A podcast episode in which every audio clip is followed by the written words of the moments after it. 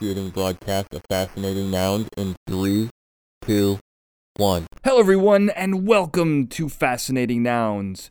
Now, if you are listening to this transmission, we are still the galaxy's most trusted source for incredible people, places, things, and ideas. Now, together we arrive at this curious nexus point, and we will explore the strange, unusual, offbeat, bizarre, intriguing, interesting, invigorating, quirky, quaint, quizzical, weird, wild, wacky, the fun, the frivolous, and the fringe, plus all the spaces in between. I am your host, Daniel J. Glenn. This is going to be a really fun episode because we're going to explore the dark and seedy underground of professional card counting. And we're talking with a man who did this for a living, Josh the Axeman Axelrad, who counted cards uh, for blackjack professionally in the early 2000s and chronicled his adventures doing this across the country, making hundreds of thousands of dollars in an amazing book called Repeat Until Rich A Card Counter Chronicles the Blackjack Wars. And as you know, if you're a regular listener to the show, I love the Wild West. This is kind of where the figure of the American gambler who kind of roams from town to town, making his living that way. Uh, that's kind of where the mystique kind of came from.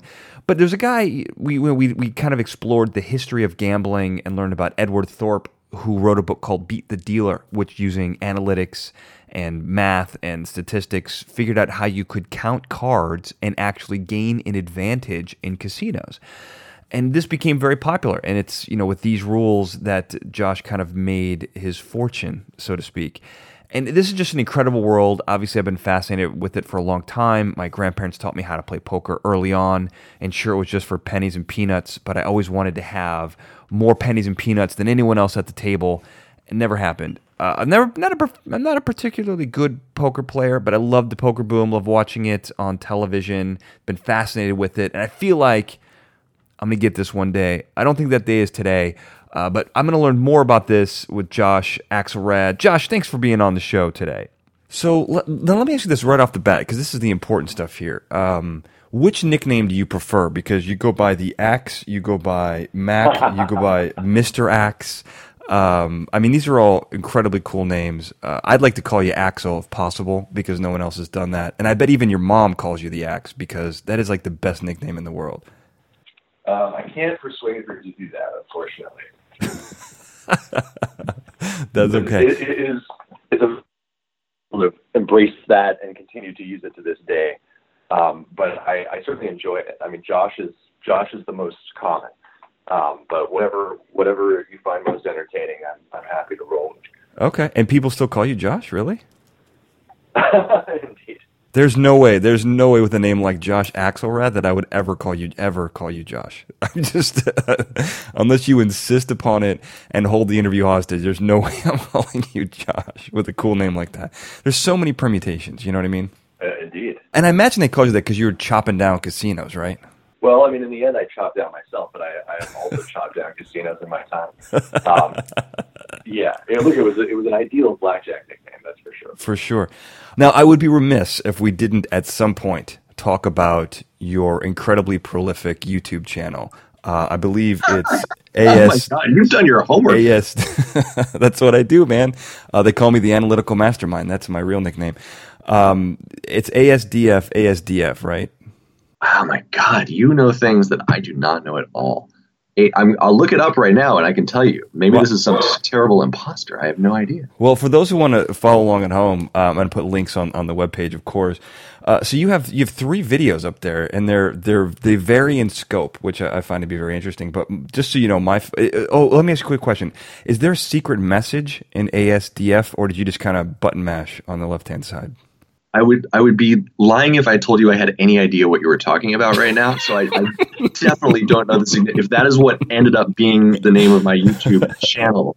Which I'm not saying that that's false. I'm saying I just no. I haven't. Can't confirm. You can neither confirm nor deny.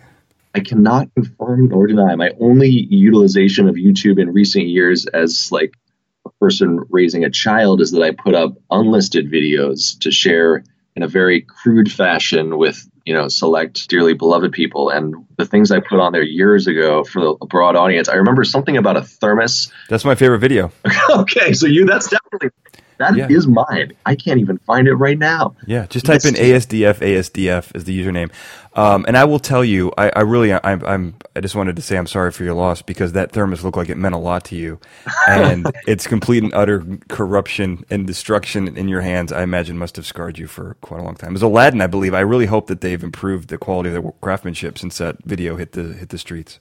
It was an Aladdin. Uh, it was an Aladdin video. They did reach out to me. I never. Um, No, they didn't. Did they? they did reach out to me. They really did respond to that. And Oh, uh, that's I think I was on Twitter at the time. I have, you know, my relationship to social media and the internet in general is, well, like I think most healthy people's, it's sort of complicated and full of misgivings and Mhm. things like that. So um, Sure. I go back and forth on it all. Okay, no, that's fair. Well, I'll have links so people can can share and they can you know, maybe share in their thermos wonderful. experiences and give you comments.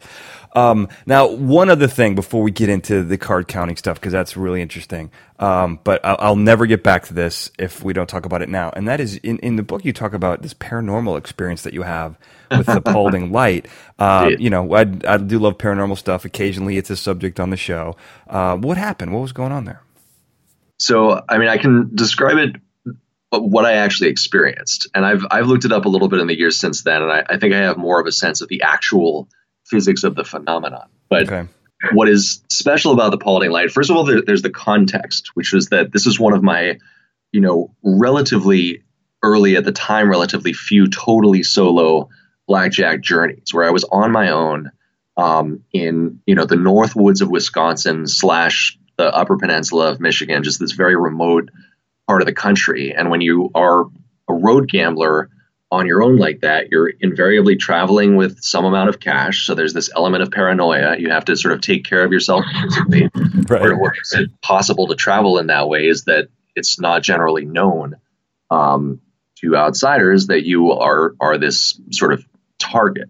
Uh, people don't see as they're not aware of it, and so you sort of have bankroll on your person. And um, in this case, I was at a, a very small tribal casino um, that had a non-random shuffle, so that the the way I was playing the game didn't look to them like um, it corresponded to card counting at all, and yet the game was unusually valuable. So I'm I'm up there, just you know, just of necessity, of of practical and professional necessity and obligation, lying to the people who operate this casino.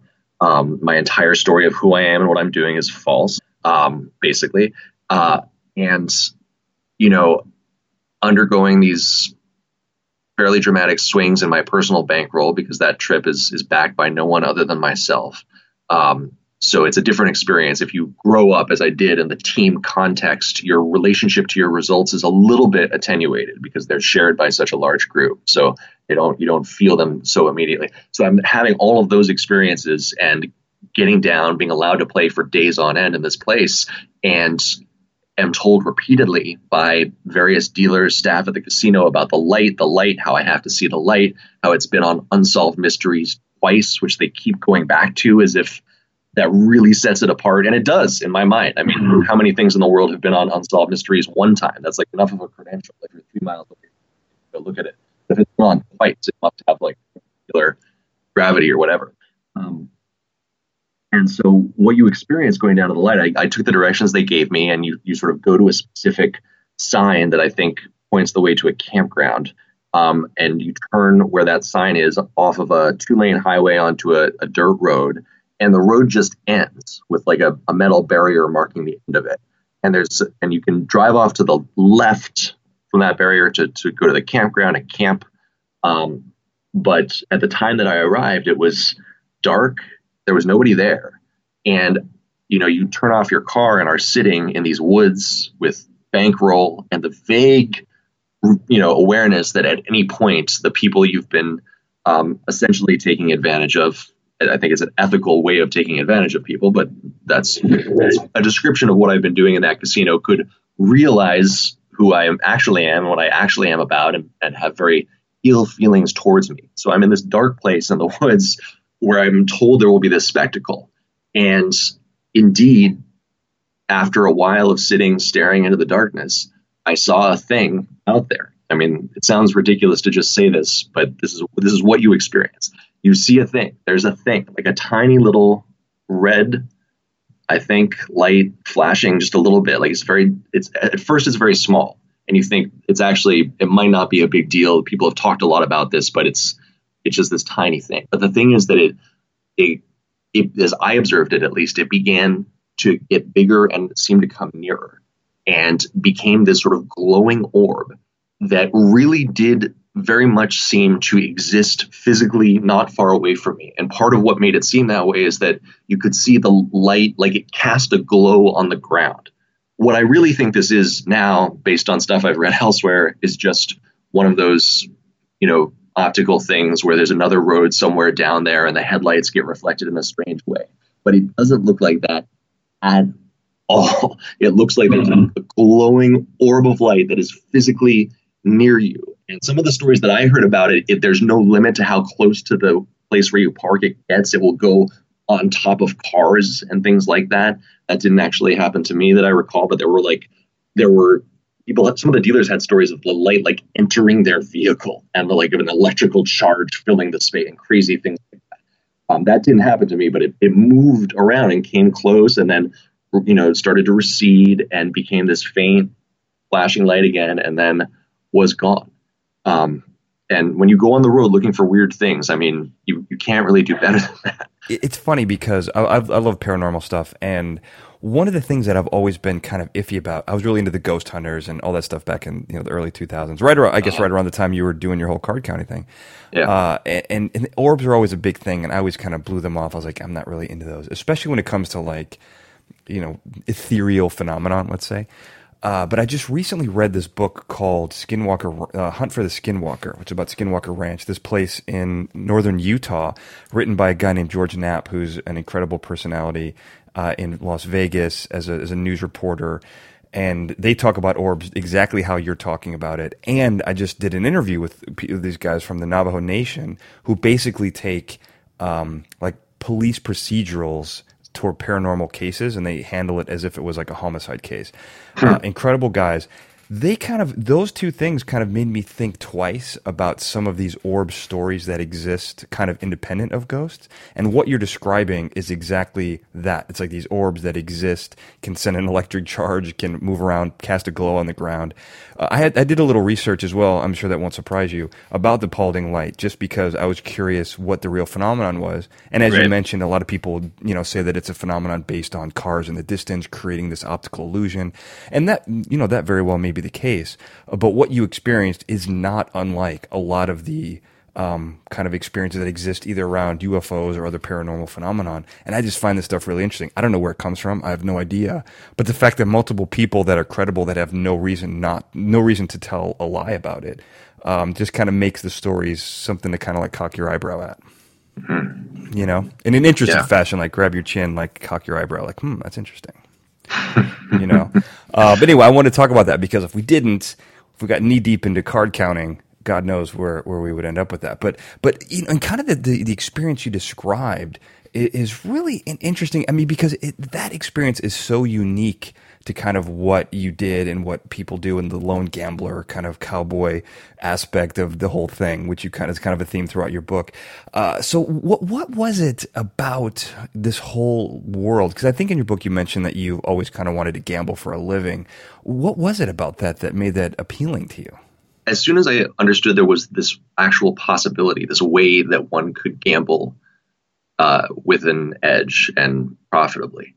Um, it was immediately captivating and it seemed to respond to some aspiration that was already there. I mean, I had absurd fantasies coming out of college. I still went to college, so I wasn't as as much of you know a zealot committed to like a derelict life that I you know I, I, didn't, I didn't like skip it, which certainly as right. a, a, free being I could well easily have done.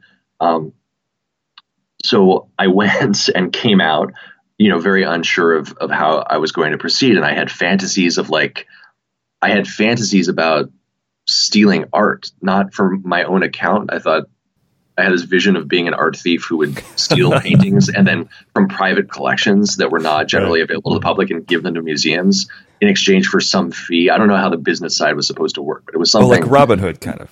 Something like that, yes, with a small cut for you know Robin Hood to keep the whatever to keep the merry band going, right? Um, provide meals and feed the horses. I don't know, sure, but um, but I didn't specifically think of gambling as, as something that you could reasonably do um, until I first heard about blackjack stuff. And the second I heard about it, I thought, God, this is this is it. Like if this is real. And when I first heard about it, also it definitely seemed like it was intellectually out of my reach because mm-hmm. I am not somebody with a particular mathematical bent.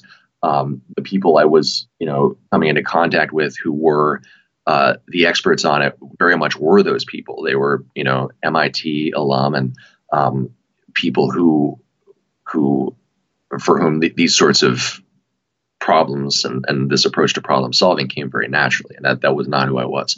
Um, so it was it was pretty out of reach even once I was in contact with people who were doing it. But the appeal, the clarity of the appeal was like immediate. Oh mm-hmm. my God, if you could just be on the road with some bankroll making things happen and, and pulling your living out of these den, dens of iniquity in a way that seems like it's a criminal underworld thing, but is in fact not only totally legal, but almost ethically like obligatory once you know how to do it. Like these bastards who run these gambling halls ought to be made to suffer for their sins.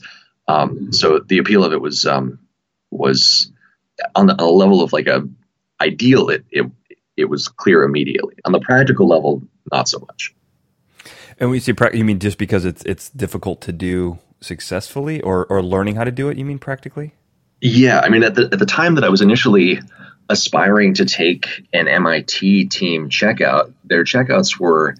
Uh, That's like a tryout, just for the people home. That's like a tryout, right? Right. It's a skills test to demonstrate your aptitude so that you can play for a team. And you know, even at the point that I was very active um, and winning hundreds of thousands of dollars as a big player from supposedly the sharpest casinos in the world, um, there it's possible that there was never a point when I really would have passed the MIT controller test. That's their highest level aptitude test because it was it was really demanding. And and obviously my it's my opinion, this is implicit, that it's it's needlessly demanding and that um, it required mathematical aptitude that's not actually relevant in the casino to getting money out the door successfully.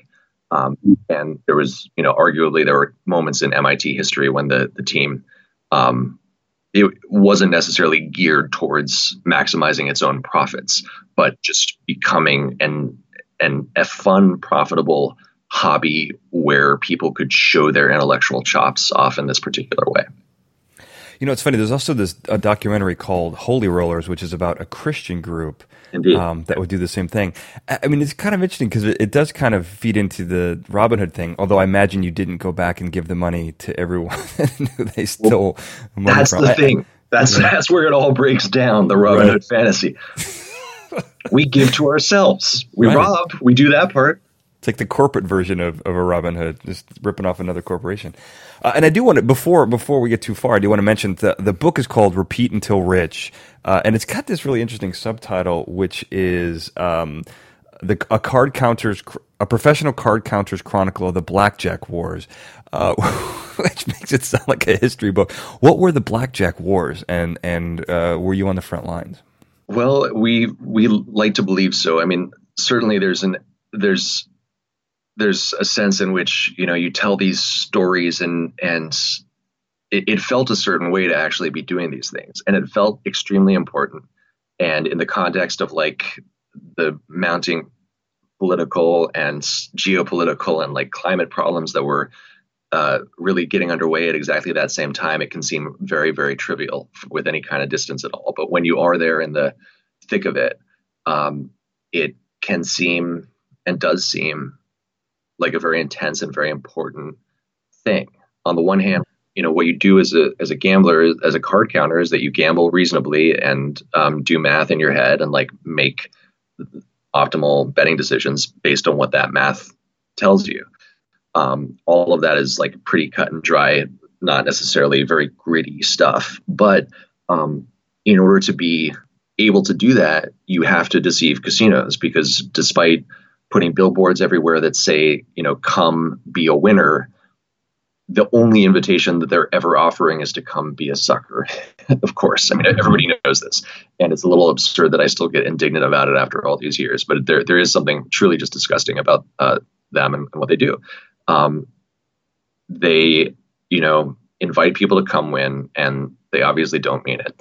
And if you try using reasonable and lawful, um, clever, interesting, fun, expert techniques actually to win, you will get surrounded by security guards, treated like a criminal, um, at times abused physically or detained by casino personnel. That was a very rare experience in, in sort of my particular journey. But um, every once in a while, the security people on the other side go too far, and there can be real consequences, physical, you know, safety consequences.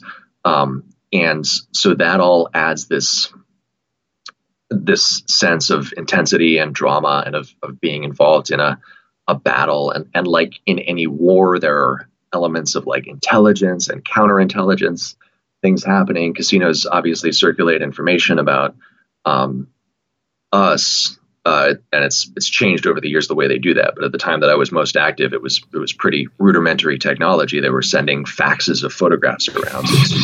There's not necessarily high quality images that they were um, that they were circulating, but nonetheless, it was important to try to get a sense of you know whose photograph had gone out and who was likely to have received that photograph because it's a very different thing to walk into a casino that does not you know recognize you physically and walking into a casino where you don't think they're going to recognize you physically, but actually they were just faxed a close up photograph of your face like 20 minutes earlier. You're going to have two very different experiences attempting to place bets in those two different situations. Um, right. And I mean, the thing I love about the book is there are a lot, I mean, everyone can, you know, almost anyone can write a boring book about card counting you know, I mean, the first one, Beat the Dealer, Edward Thorp. Uh, is, yeah, I did a, a whole uh, podcast on the history of gambling, and you know we they, we talked about him and that kind of revolutionized the idea of you know table games and, and kind of reinvented blackjack uh, but anyone can write that book but what you did is you really did chronicle your your story um, which is based, you know, which is basically consisting of all these individual stories that really does tell quite a, an intriguing, intriguing story. Uh, you know, it's funny because you know, not not to give away anything, the last third of the book takes like a whole right turn, um, which is which is interesting. Um, but, but in, in a, in, a, journey in and of itself, uh, but but like the the whole card counting aspect of it, it is really did feel like a war you know, and then you suffered PTSD. you know, like, that's that's a good way of putting it. I mean, it's yeah, that's that's like that's the book. I mean, I highly recommend it. It's it's it's an amazing book, uh, and I, I got to tell you, like knowing because you kind of did this, you know, even in what I guess, you know, now that I'm old enough now, and I guess you are too, to think that you did this in a whole different era. And what I mean by that is this is all pre 9 11. Like we live in a post 9 11 world. And I hate saying that because it sounds so cliche, but you really do, really was a whole different era because security was very different. And like you said, there's, you know, faxes and everything. And it's funny because Griffin Investigations, which you talk about, which is a, you know, a, a, an institution in Las Vegas, they have probably the worst website I've ever seen. Like if I was going, like honestly, if that was their marketing, I would never hire them. They, it looks like it was made right around the time you started card counting, like in the late '90s, early 2000s. Um, it's really weird and but anyway, so oh, there's know, something. If, if in your research, just to yeah. throw this out, I realize your research is probably already done for this episode. But should it should should it come across your radar screen at any point, there was an episode of what I think was Dateline or 20/20, one of these shows that was on at the time that I was super active as a card counter. It might have been 2002 or something like this, and it was about. It covered Griffin and um, you know casino network information services and at one point in that episode, they flashed for one second, and I lo- I had like a VHS tape of this, which I lost. They flashed for one second, like the screen that shows something called Griffin Gold, which was at the time their high tech, uh, you know, internet accessible database of, of ne'er do wells.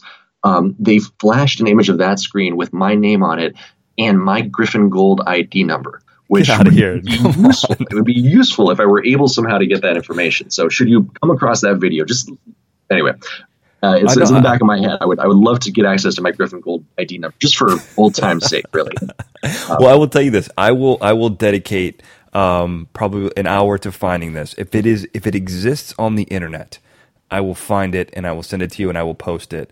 If not, it may be gone forever, um, and which means you can probably go and start doing this again if you wanted to. Because I imagine they don't have the facts of your face anymore. But I mean, you know, it's it's my my point is it took me a while to get to it, but my point is, you know, learning about these diff- the different eras in gambling. You were going at a time you know, after the mafia was there, you know, these are all, they were now, they're now owned by corporations. Um, but before the era of security, it was kind of the sweet spot because had you been doing this, you know, 30 years beforehand, you would have been, your arms would have been broken or, would, you know, whatever violent mafia means they were going to do. Uh, back, getting back roomed, I guess is what, what you call it. That would have happened to you. It would have been a much different experience, I think. Yeah, and I don't know that I, I would have, you know, had the um, courage to pursue it in that way. I, I know some individuals who played. The thing is that there are always these series of trade offs. So some things get better and other things get worse. And there's kind of a continuing evolution in the spy versus spy game or cat versus mouse or whatever, sure. you know, ridiculous. Like spy versus spy. Yeah.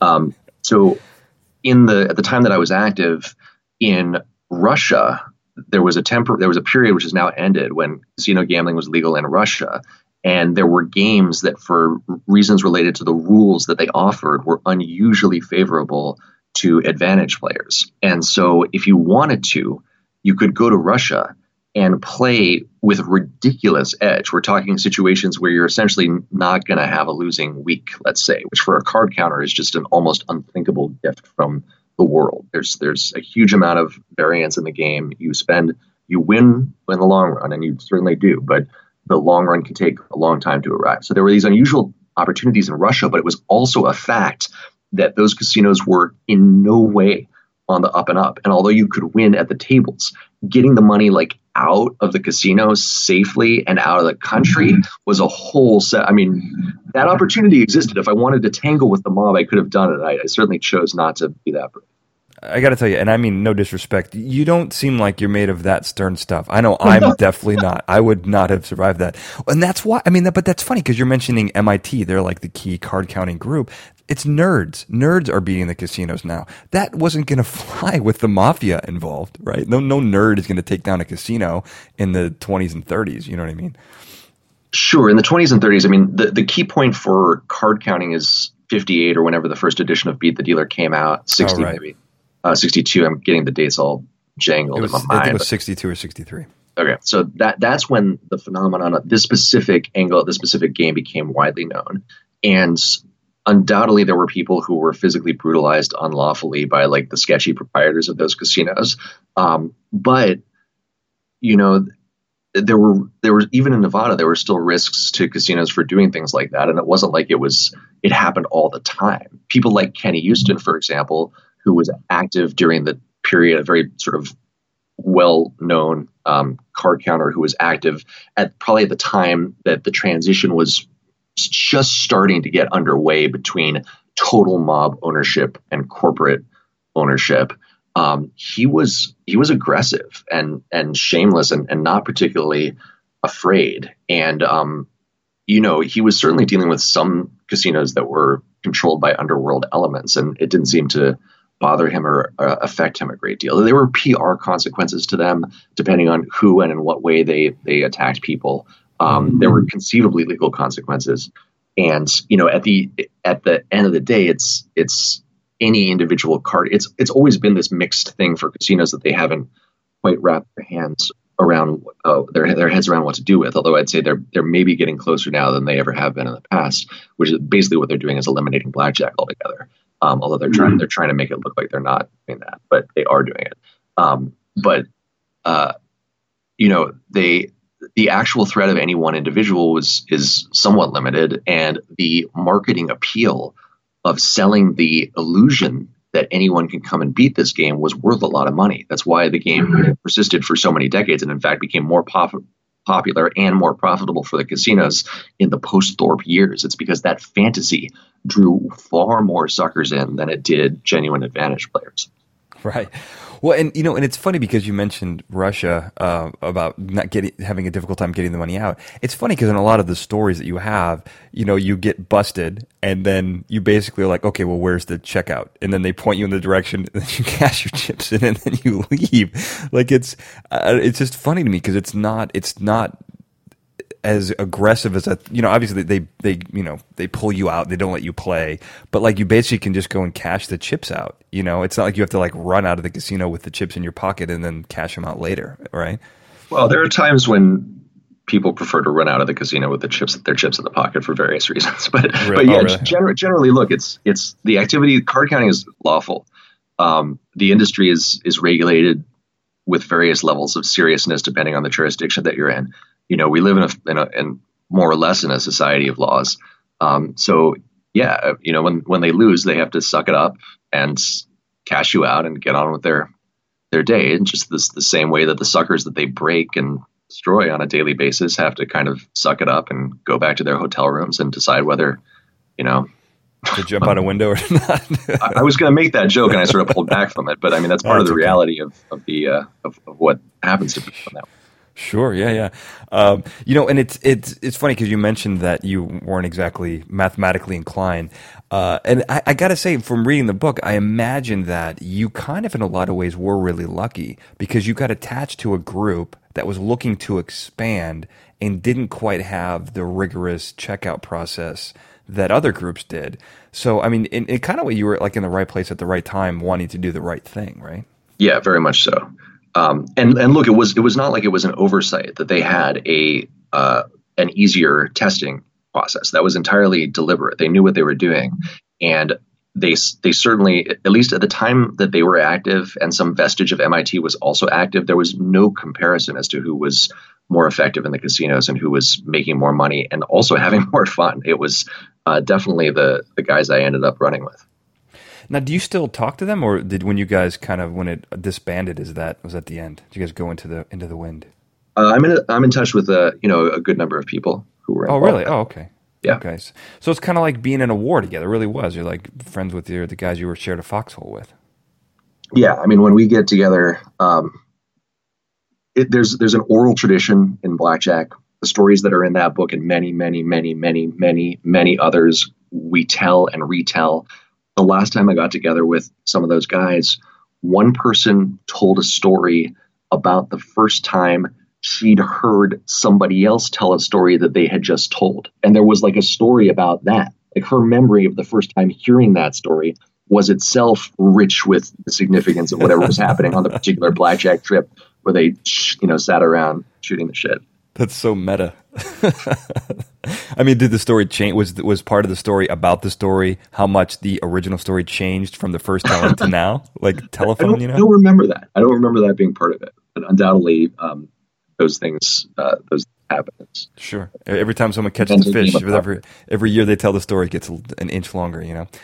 Uh, that you, speaking of stories, there's this really funny story that you tell. It's actually just a comment, but it like really struck me enough to write it down. And you, it's this is you know, so you've made the team, you're getting brought out, so you're in a car with two women, I believe, and you say you're being taken. I think you're being taken to be tested out by this group that you ended up running with. And you say you never know what to say to a woman in the absence of sexual tension, uh, which is just so funny because these two women were so like all professional, I guess. And it's funny And because I, I, have, and I was I was a dick. That's why it was funny because they were professional and I was a young fool um, who not only had that thought but wrote it down later in a book that he published. Um, yeah, thanks for thanks for broadcasting that today. it's a funny line though because it, I mean I, am not I'm not saying it to call you out. I think the line was very funny because you know I, I, I'm the exact opposite. Like I know exactly what to say to women when there's no sexual tension, but as soon as that gets ramped up, I I, I don't know what to do. I'm you know clueless. So I just found that to be it just rang true with me. Um, now, how, one of the questions that I, I was curious about is, you know, the book took you a little bit to write. Um, I think that's it's putting it mildly, right? Um, how uh, how long did, from like you know inception to completion was that cycle? It was it. Let me actually see how many years. It was such an amazing number of years. I believe I set a, a record, and this is a matter of great shame, obviously, but I think I, I set a record.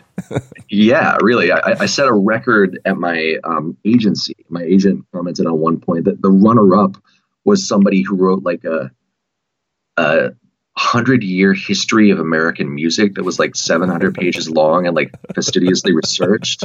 And I was writing this sort of jovial, action packed memoir of my adventures. Um, so t- 2005 sold it. It was published five years later. So it was, it was a five year process from the time the book was under contract. Um, but I was trying to learn how to write it a year before that. And, you know, so about six years altogether, which in, in the world of literary production is not as as totally preposterous as um as I sometimes remember it as being. But a No, lot of that not bad at all. a lot of that was wasted time. Anyway, I, I learned I learned a couple of things. No, that's. I mean, because I know it took a while, but I. I mean, it's it's well worth it. I mean, it's it's a great it's a great book. Um, and and you know you have there's a couple of I mean there's tons of great stories in it and one I want to talk about um, before we we run out of time uh, not that we're near that but I, I want to make sure we get this in is in chapter 31 uh, and I know this 31 because it's my favorite number uh, you talk about hitting the Empress in Joliet and that's near and dear to my heart because I grew up right down the street. It's the first casino I ever knew. When I was 18 years old, I wanted to get a job there. I was I was had a fascination with casinos. They had this job where you would drive a Cushman around and basically pick up people who couldn't move around, and I presume take them to the checkout where they can cash their social security checks or whatever evil thing they wanted them to do. Uh, and I really wanted this job so I, am you know very t- and I remember actually one of the worst memories I have is I think the first time I gambled there when I came out to to get my car it was in 1986 Pontiac 6000 I remember the car. Uh, I dropped the st- and the starter like the starter just wouldn't like it, it blew in the parking lot. And I had to like call a friend to come out and we had to like fix the starter like in the parking lot. If you know anything about cars that's a pretty complex uh, thing to do I definitely wasn't capable so anyway the Joliet Juliet Casino has a very the Empress has a near and dear to my heart. Now you hit this because it's kind of a cool story. So tell me about it. So the Empress Joliet now is a, a, while since I wrote the book and a long time since these th- things happened. So I'll if give I'm, you cliff if I'm, notes if you want. If I'm remembering, yeah. was it was this a forty thousand dollar win while I was pretending to be somebody of a different sexual orientation? yes, yeah, yeah, yeah, yeah. And I guess we should so, probably talk about your before we get into that. You should talk about your appearance at this time because obviously the picture I'm going to put up, and if people go to your your YouTube page, which I assume that they're going to flock to, they're going to see a very different person. Um, what did you look like when you were doing all this stuff? So I started growing dreadlocks when I became a traveling road gambler because I thought that was a badass thing to to do. And, everyone um, would know you immediately. well, as it turned out, you you've you've put your finger right on the issue that was I was oblivious to. I was like, this is so cool. And even some of my, my teammates who were experienced people were like, oh, they're never going to think this dude's a card counter. He looks like a lunatic. Right. Um, he looks like he just found some glue in like a dumpster and inhaled it. um, but in fact, I got fired very quickly and was easily recognizable with these things sprouting out of the top of my head. I, right. I was told that they were initially described in an early Griffin uh, flyer as small pigtails. So that was that was wow. the, the gangster's interpretation of my budding dreadlocks. Their language, yeah. small pigtails. I'm sure um, that they were trying to demasculate you a little bit there. Uh, Maybe just, so. just a hair is my guess. No pun intended. Um, so that and they they grew and you know at times I got down with them and at times it, it, they weren't particularly helpful. Um, and at the time I played the Empress, what I think I did for that particular session, I, I had and I actually still have this a little black leather cap that looks kind of like a biker cap or something with a little rim yeah. and a little metal. I watch movies. I know the cap. I know. Okay, all right. And I I left the dreadlocks on the top of my head for whatever sentimental reasons, I guess. But with the cap, you couldn't see them; they would all fit under it and I shaved the visible part of my hair. So it looked like it was completely bald with this little cap. And I can't remember if I had a goatee at this time. I did various things with facial hair. I dyed it to make it sort of darker and more intense. So you look um, like the biker from the um, from the Village People, essentially. That's exactly the look right. that I was that, that I was trying to espouse.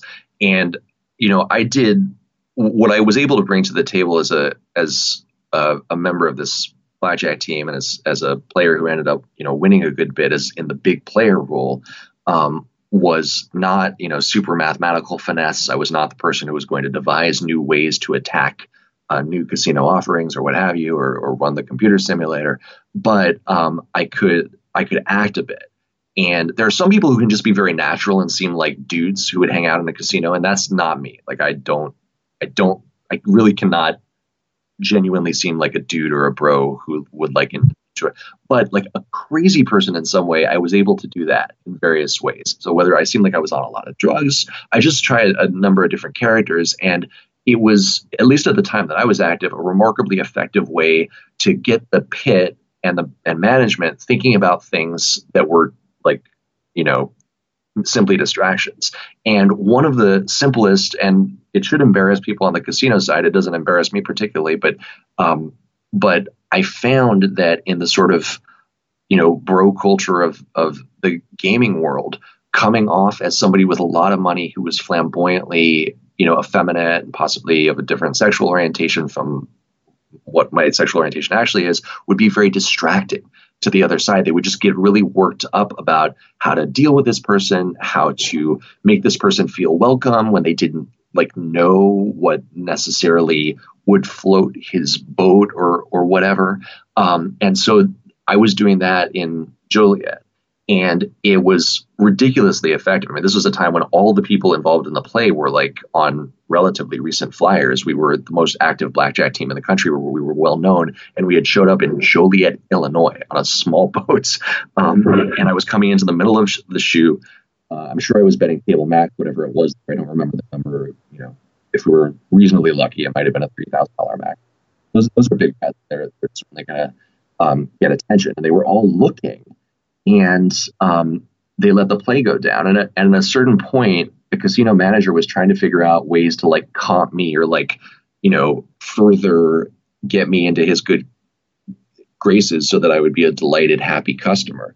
And I I requested that he direct me to a gay nightclub. I didn't say that explicitly, but I was like, you know, I described what I where I wanted to hang out, you know, later in the evening my gambling was more done. men than women, I believe, is how you described it. Okay, sure. So more, so yeah. something like this, and yeah. um, and he just took that as his mission when he should have been on the phone with surveillance, when he should have been like observing the fact that you know I only came in mid shoe with like two by a thousand up to two by three thousand and never bet off the top and was actually only betting into positive counts when he could have been solving this very elementary problem of um, the way in which his game might be being exploited. Instead, he was running around the casino trying to find find some you know employee who was either gay or familiar with like the local gay community who could direct me to what I was looking for. And that that was delightful and it provided us with ample gambling time. It came to a head when he actually brought me over all excited and introduced me to this employee who was visibly, and this part I, I genuinely regret. I did not foresee this outcome at all. But he had basically been so avid in his commitment to find somebody who could provide this information that I don't know if it was a matter of you know working the employee grapevine until somebody was like, oh, actually, you know, Sylvester is gay or something. But this employee who was, I think, on a, on a craps table was like visibly, like deeply, like dismayed and alarmed, and had essentially just been outed in his in his workplace at, a, right. at a time not of his choosing. So I, I, absolutely regret that, and the outcome for that person is not, you know, it, it was a horrible collateral damage. Um, but he did give me the name of a club that, you know, um, so the, the and this provided more gambling time, and then, um, and uh, and that was it. Uh, they they blew out the session. It was a it was a hell of a result. Like forty thousand. It was just under forty thousand dollars. Thirty five dollars short of forty thousand. Right? It was. That's right. I remember. Yeah, um, which is crazy. After that, and, and and mentioning that it was so close to that round number, and uh, yeah, yeah, uh, I got very close. I didn't quite get to forty at, at Joliet, but it definitely rounds to. Well, I mean, it's it's just it's such a great story, and I mean, it's it's perfect for. I mean, look, I grew up there during this time, so it's not exactly um, the most friendly to to non traditional anything really. Um, sure. Uh, yeah. so it is a perfect cover, and you know, I say screw them for for being so preoccupied with that. You know, I mean, uh, I'm with you on your mission here. I, I think it was I don't have a lot of casinos who listen to the show, so um, at least I hope.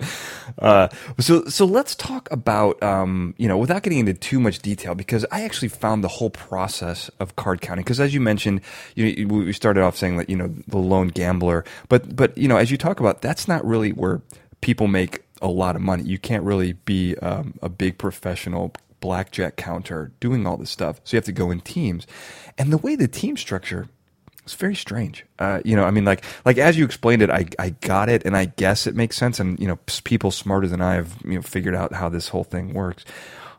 But how how was it structured? Like, like what was the what was the team? Who was involved, and what did they do? Well, there were the the sort of founders or masterminds who, um, you know, had been originally active card counters in a much smaller group and and decided to expand. And um, the way that they did that was to uh, recruit sort of socially via friends. It's a strange enterprise because um, trust is indispensable. You're handing physical cash to people, telling them to go into a casino with it and come back and tell you what happened. In a, in, in a context where where variance right. or you know statistical swings in the result is what's expected. And so it's not like when they come back having lost, that's a red flag. It's not a red flag at all. In fact, if they only come back having won, then something weird. Like that, it, it can't right. work that way, and it doesn't. And what what's the amount of money ish that you're talking about here when you say large sums? Um, well, cash? so the, I mean, the people who are really carrying the most are, are the big players. The, the way our plays were structured typically involved multiple counters and one big player. And the big player is the only one who's placing the dramatic bets. Counters sit at separate tables, essentially playing table minimum.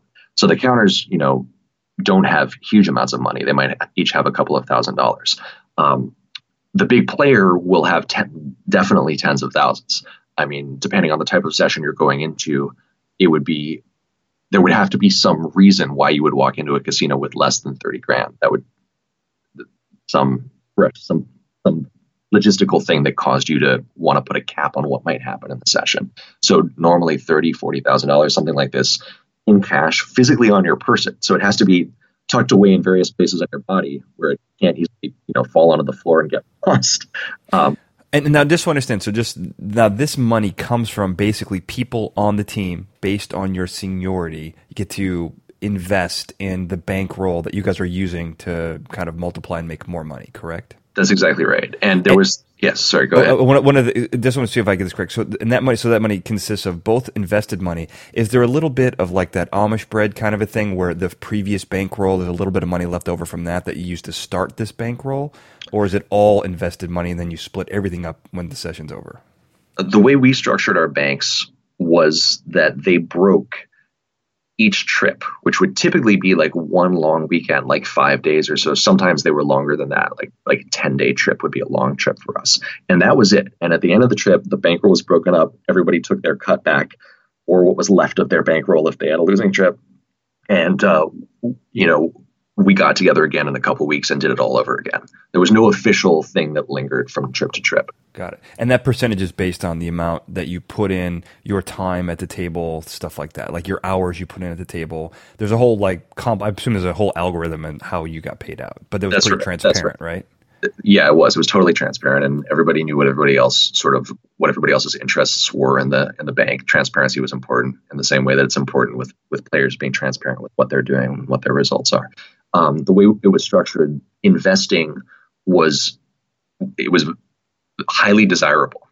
Um, at, at the maximum, sort of at the high point of the team, we were organizing these trips with like 50 people on them, um, each of whom would generate some non-trivial number of hours in the casino. And trips with that number of hours, solo card counters, if any of them happen to listen to this, their jaws are on the floor right now because to be a solo player is to just be in the face of variance all the time. You can't get out of it. You just have to experience. Sometimes you're going to lose for, you know, months, and that's just how it is. These trips with like 50 players active, presumably all competent card counters, each of them getting, you know, 10 or 20 hours in the course of a long weekend, those trips are very rarely going to lose. And so investing in them is a highly desirable thing. And so one of the more complicated and significant parts of the overall structure was was the mechanism by which people's investment rates were determined. Because you, you know, if you were forward thinking, you wanted uh, to throw as much money in as you could, basically.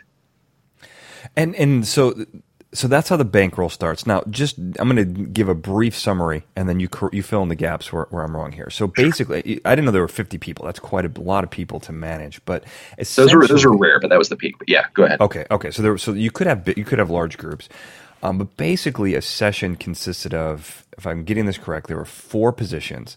There's a counter, So basically, a guy, a spotter, I guess, is the official term, and and you describe it as the entry level position. But I feel like, and correct me if I'm wrong, coming in from the top as a gorilla, and I'll explain that in a second, could also be an entry level position.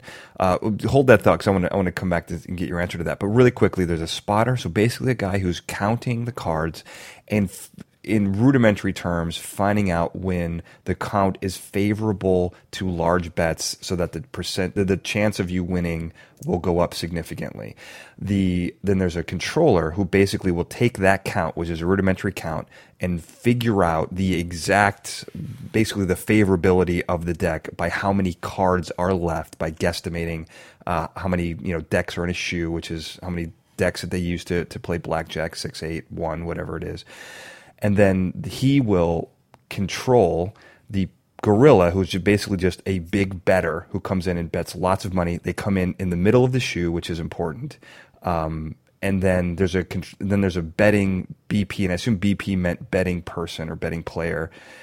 And those guys are also counting and betting as well. So there's lots of people counting cards also bet and everyone's betting at the same time like you said table minimum essentially waiting for favorable moments, and that's when you guys would spring into action.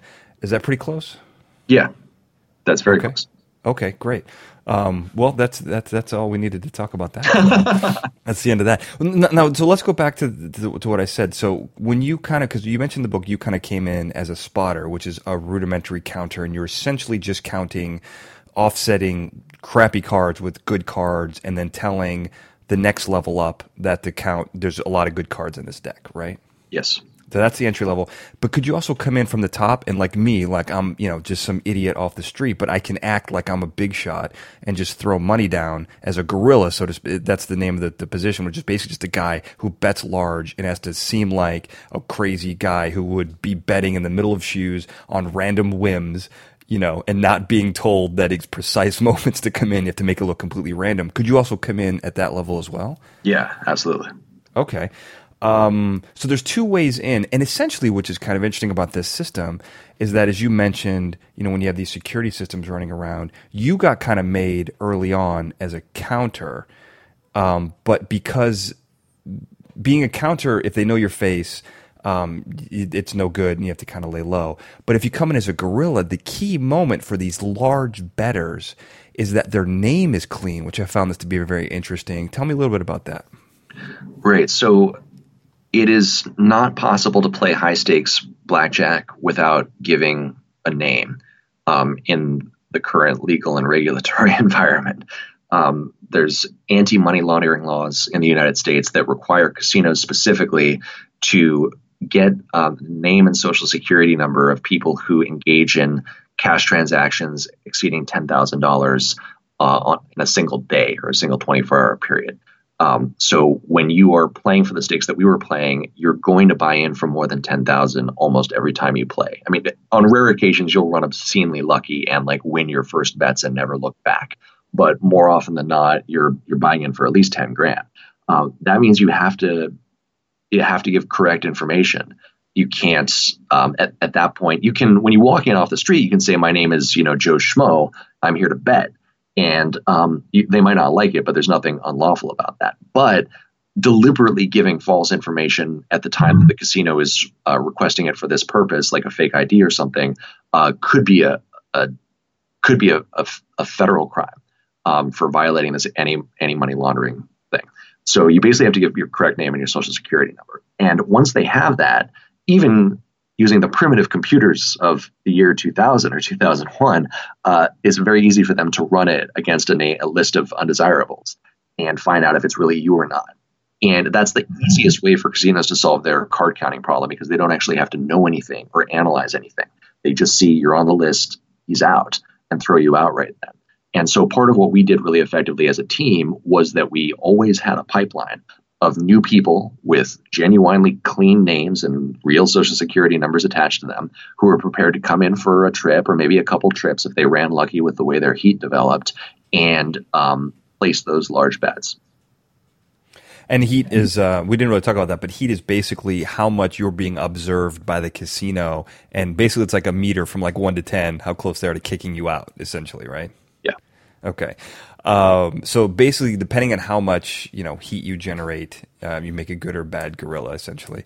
Uh, and what's what's kind of cool about this is, as I was reading it, I realized like you, let's say, let's take the axe for for for example, right?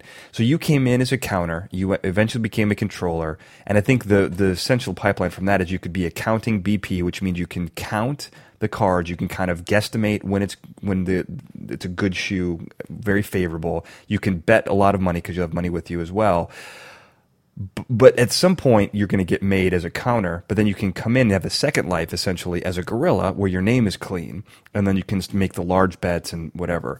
Um, once your name is not clean anymore, once they once they run in the database, they know you're part of a group, and you've also ran the whole course of being a counter and your flyers and name your faces everywhere. Are you kind of out of a job at that point? Because every casino knows both who you your real name and what you look like, and that you're kind of hot.